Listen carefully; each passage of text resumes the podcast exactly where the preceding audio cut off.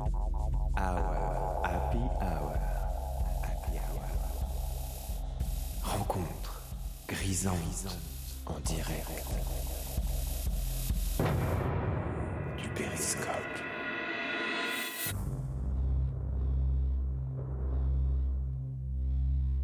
Bonsoir à vous et bienvenue ici dans la grande salle du Périscope qui vit à nouveau. Et franchement c'est drôlement beau et ça fait du bien. Et bonsoir à vous aussi qui suivez Happy Hour depuis votre canapé, votre smartphone, peu importe parce que oui tout ça c'est tout à la fois Happy Hour, c'est aussi c'est une interview, c'est un concert, c'est un live radio et c'est à voir aussi en vidéo. Avec toujours bien sûr des artistes et des musiques innovantes à vous faire entendre et à vous faire découvrir.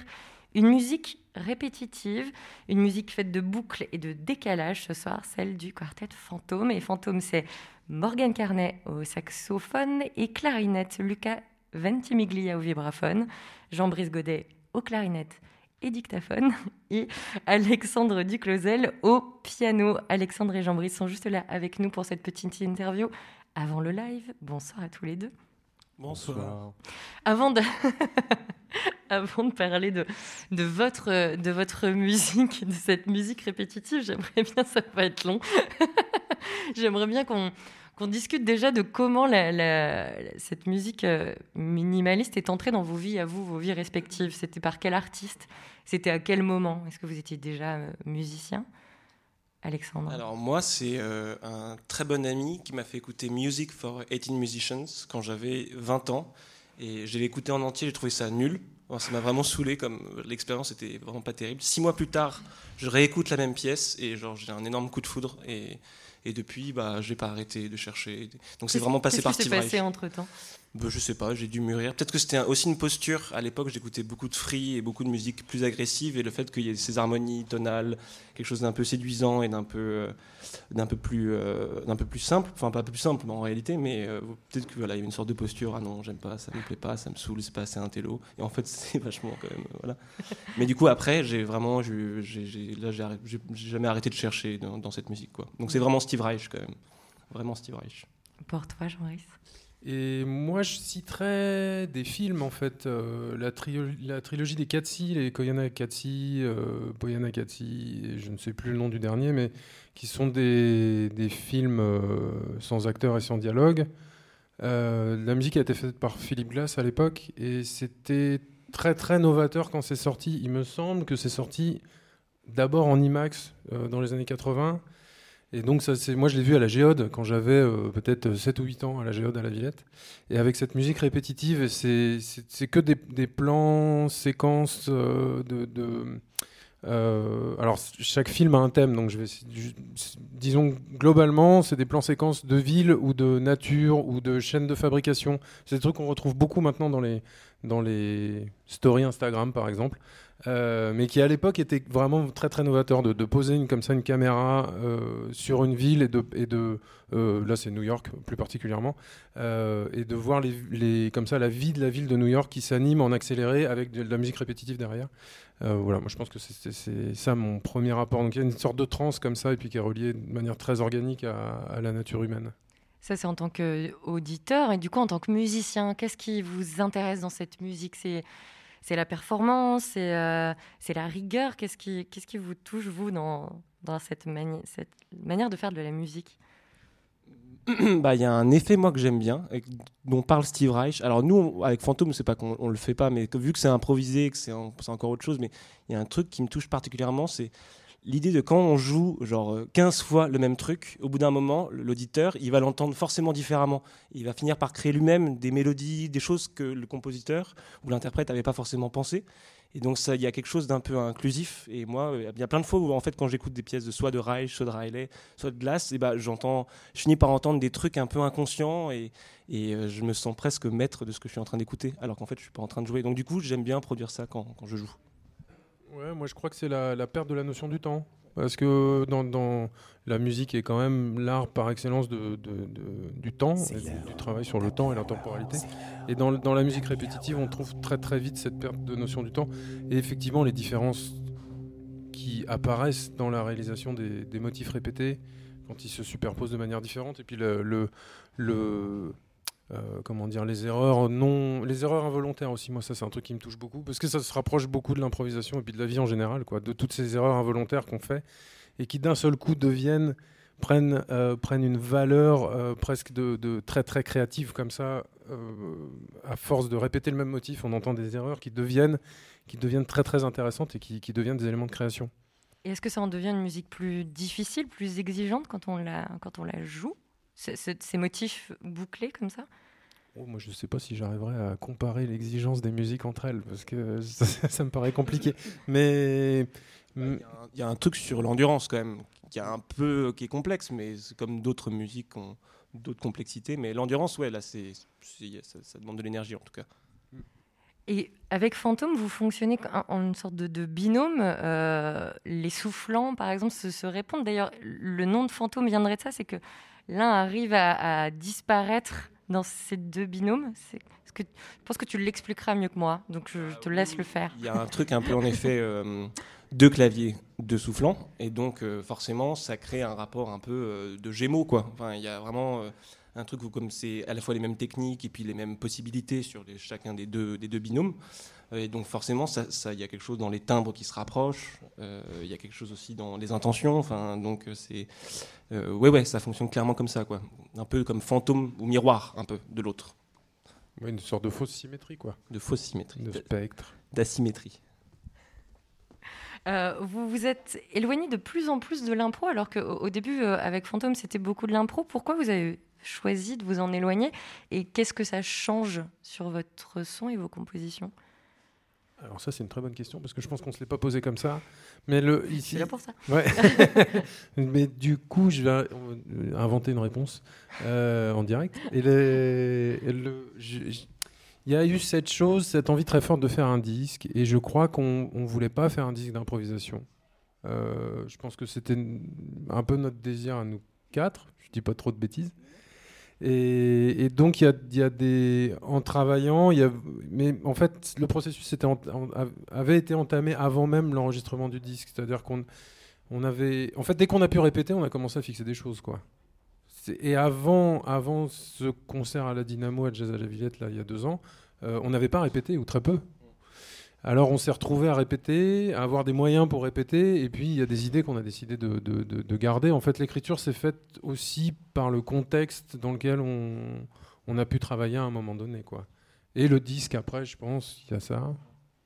Si tu veux continuer, Alex. Après, il faut pas non plus. Enfin, c'est quand même l'écriture. Elle, elle, alors, certains endroits non, mais de manière générale, c'est quand même des sortes de balises en fait qu'on se donne euh, et, qui viennent nourrir quelque chose qui reste quand même improvisé en temps réel. Alors c'est-à-dire qu'on sait où on va, mais c'est un peu comme le quartet de Coltrane, ils avaient des sortes de repères comme ça dans la musique, et dès qu'on entendait ce repère, bah, ça voulait dire bah, on est là et puis on va, on va faire ça comme ça.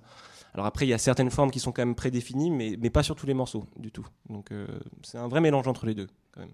Ouais, il reste beaucoup d'improvisation. Hein. Hmm. Et dans Happy Hour, on demande à chaque fois aux artistes de choisir un, morceau qui est important pour, pour eux, pour, pour le groupe, et qui raconte aussi d'une autre manière euh, ce que défend le groupe. Vous avez choisi ce morceau, on l'écoute et vous nous en parlez juste après.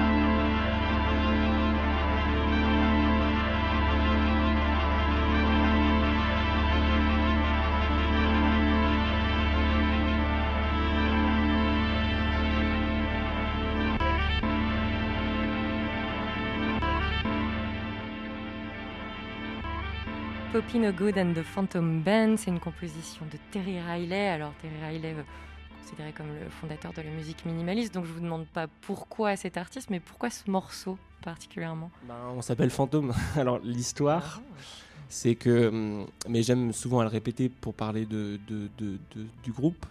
En gros, là c'est un disque où Terry Riley il est tout seul en concert. Et donc c'est un live où il est tout seul et il est au saxophone et à l'orgue.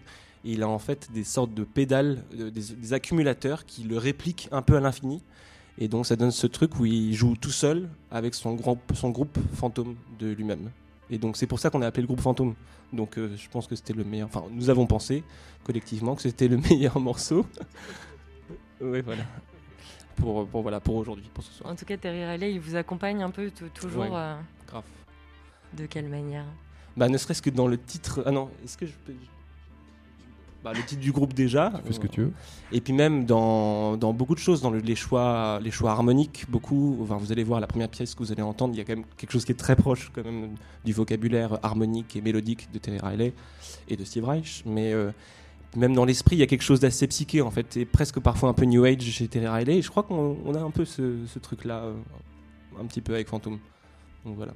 Ouais, et puis il faisait partie, il a, il a fait partie, il faisait partie du mouvement Fluxus aussi, qui est un mouvement euh, qui a débordé le domaine de la musique hein, pour aller plus aussi dans les, dans les arts contemporains, mais qui, qui, moi et nous inspire beaucoup parce qu'ils ont vraiment défriché des, défriché des domaines du possible et des domaines de l'imaginaire que je pense pas qu'il y ait eu des, des- exemples comme ça avant eux. Ils ont vraiment été novateurs dans, la, dans la pensée de la musique et même dans la, dans la pensée de la performance en général. Vous vous servez, et toi tu te sers de dictaphone et de, de boucles enregistrées. Est-ce que tu peux juste un tout petit peu nous raconter comment tu fais? Absolument, je peux vous raconter comment je fais. Ça c'est sympa.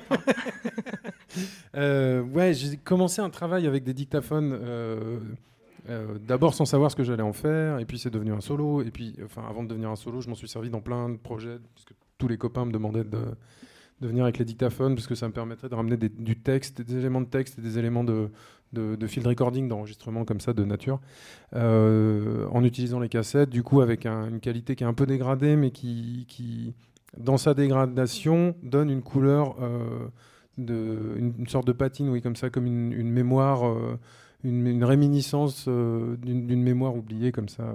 c'est ce que fait un peu la cassette. Alors, j'ai enregistré chacun de nous séparément. euh, en jouant des boucles et puis ensuite j'ai enregistré cette piste où il y avait plein de boucles sur une cassette et après moi je fabrique des cassettes loop Euh, donc ça c'est vraiment du bricolage euh, où je, prends une longueur euh, définie de, de, de, de- de bande de cassette et je coupe, euh, je coupe cette longueur et je connecte le début avec la fin et je le remets dans la cassette et je le fais jouer par un dictaphone et du coup ça fait une boucle infinie. Voilà, c'est ça le processus. Et dans ce processus, il y a beaucoup d'aléatoires. Je ne pourrais pas du tout obtenir le même résultat avec de l'informatique. Il y a vraiment quelque chose avec la bande magnétique euh, qui, qui, justement, comme je disais un peu avant, euh, provoque de l'erreur et du coup, à mon sens, provoque de la créativité. Voilà. Il y a un album qui sortira en octobre qui s'appelle Night Flight. Il est enregistré, il est prêt. Vous l'avez enregistré quand Co- Comment ça s'est passé? On l'a enregistré euh, en juillet 2020 à la Dynamo à, Pa- à Pantin, du coup. Et donc voilà, c'était, bah, comme disait Jean-Brice tout à l'heure, ça a été euh, l'occasion vraiment de tester ce processus à la fois de, de- de- de composition, improvisation, et donc vraiment de le fixer aussi. Donc il a été magnifiquement enregistré par Céline Granger et mixé. Euh, et puis que dire, euh, que dire d'autre Bah, il sort chez Carton Records. Il sort bien sûr chez Carton Records. c'est quand même Ah, important. voilà. Euh, et on, on, on a prévu de faire. En fait, il y aura vraiment trois manières d'écouter cette musique-là. Il y aura un CD, euh, il y aura un vinyle avec une, une setlist un petit peu différente, et puis il y aura aussi les écoutes sur les, les écoutes numériques, qui est encore une autre setlist un petit peu modifiée. Euh, et on espère qu'on sortira le vinyle parce que c'est très compliqué de faire des vinyles en ce moment. Il y a une usine qui a brûlé en Californie qui fabriquait des polymères euh, qui a brûlé en, en février. Et tout le monde veut faire des vinyles, même Beyoncé. Donc on est perdu. Parce Et qu'on n'est pas passez après Beyoncé et on passe forcément après Beyoncé Ah parce là. qu'on nous on en fait 300 pendant qu'elle en fait 50 000. Donc euh, c'est la loi du marché. Qu'est-ce que je veux que je vous dise? Et vous êtes aussi, euh, vous bénéficiez de l'accompagnement Jazz Migration. Comment ça, vous- ça vous aide? Qu'est-ce que ça vous apporte, vous, euh, avec, avec euh, le quartet Fantôme? Le- L'accompagnement, il se fait en deux temps. Il y a un premier temps de structuration, euh, vraiment, et d'aide, vraiment, et de, de- comme des sortes de, de, de- pas de masterclass, mais de, de, cours, en fait, pour aider à se structurer, euh, travailler sur la communication, apprendre énormément de choses qui sont reliées, en fait, à tout ce qui est périphérique autour de la musique dans le métier de musicien, quoi. Tout ce qui est plutôt entrepreneurial, d'une certaine manière. Euh, et ensuite, là, ça c'est le premier volet. Second volet, c'est un volet euh, de tournée, tout simplement, où en gros, pendant un an, ben, euh, Jazz Migration nous aide à, trouver des dates de concerts. mais là, avec le Covid, il y a eu tout, un, tout, plein, tout, plein d'autres dispositifs, hein, vraiment sur les répétitions, de résidence, d'aide pour plein de trucs. Enfin, ça a été vraiment une, c'était génial, quoi, pour non seulement garder la tête hors de l'eau, puis même pour, enfin, c'était, c'était une super expérience. Enfin, c'est toujours une super expérience puisqu'on est au début de la tournée d'été, donc, donc voilà. Merci à eux, Il y a vraiment. encore plein de dates qui s'annoncent. Ce retour sur scène, pour vous, ça, ça fait quoi? C'est pas le tout premier concert, mais qu'est-ce que ça vous fait de remonter sur scène? Oh, bah, ça nous fait énormément plaisir, hein, puis de retrouver des gens, de jouer devant des gens. La musique, elle n'existe pas sans auditeurs, différemment. Alors il y avait, c'est- c'est- bon, on n'est pas encore, on n'a pas encore repris vraiment quoi. Pour l'instant, c'est balbutiant. Je pense que tout le monde est encore euh, euh, frileux. Je sais pas, pour que les gens reviennent au concert, pour que les programmateurs reprogramment. On a, voilà. Donc c'est- le début. Ça fait très plaisir d'être là, de retrouver des gens. On n'est pas encore euh, comme avant, mais je pense, j'espère qu'on on inventera une manière d'être euh, dif- différente euh, de celle dans laquelle on est pour l'instant. En tout cas, le comme avant, je crois que ça ne reviendra pas. Mais bon, ça c'est une autre question. Et alors, euh, c'était quoi la question de départ? C'était sur le. Ouais, je suis, euh, ça je suis fait, complètement en train de me perdre. L'émotion de Euh, remonter sur scène. bah, ça fait, c'est, indispensable. C'est le sens de, c'est le sens de notre activité, quoi. C'est sûr que de jouer devant des caméras, c'était intéressant comme expérience, mais, mais Oui. assez peu satisfaisant finalement. Enfin, c'était, c'était très, très, ça, c'était très étrange, très très étrange. En tout cas, oui, ça nous fait très plaisir. Merci beaucoup. Merci à euh, à tous les deux d'avoir euh, accepté de répondre à ces questions. Juste avant, je vous laisse euh, reprendre vos places pour le, pour le live. Le temps pour moi de, eh ben, de vous remercier, vous, de remercier Fantôme, de rappeler que c'était Happy Hour, que c'est une émission qui se retrouve sur Periscope Radio, sur toutes les radios partenaires aussi, bien sûr. Et maintenant, eh ben, on écoute Fantôme en direct du Periscope.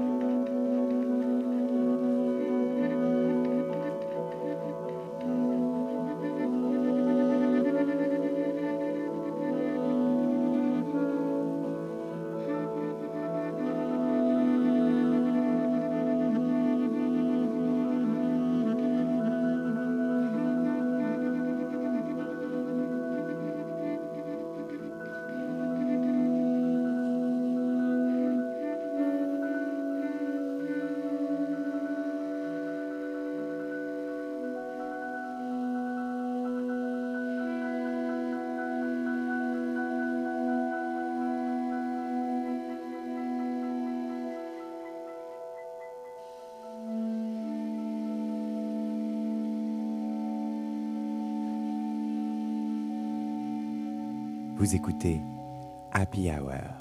Happy Hour. Les concerts enregistrés en live du Périscope.